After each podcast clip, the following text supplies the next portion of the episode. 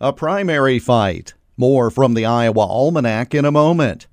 Take your soybean acres to new heights with an Iowa Soybean Association farmer membership powered by the Soy Checkoff. Engage in farmer focused research, programs, and timely information, enabling farmers and the industry to flourish. Activate or confirm your membership before August 31st for a chance to win one of many unique prizes, including a drone. Go to iasoybeans.com and use promo code DRONE2. The Iowa Soybean Association, driven to deliver for Iowa's 40,000 soybean farmers.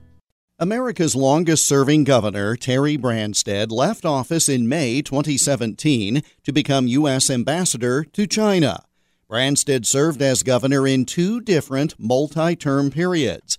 But that does not mean there wasn't opposition when election years rolled around, including a fight within his own party in 1994. Fred Grandy was born in Sioux City and after a career as an actor, including time on TV's Love Boat program, Grandy moved back to his hometown and became the congressman for Iowa's 5th congressional district.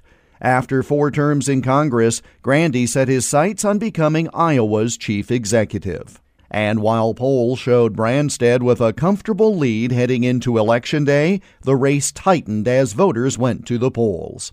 Branstad ultimately won 51.8% to 48.1%, winning most counties in Iowa, except in the western part of the state that Grandy represented in Washington, and more liberal areas, such as Johnson County. But the longtime governor had a scare when he won his party's primary by less than four points on this date in 1994. And that's Iowa Almanac for June 7th. Follow us on Twitter and Instagram at Iowa Almanac. I'm Jeff Stein.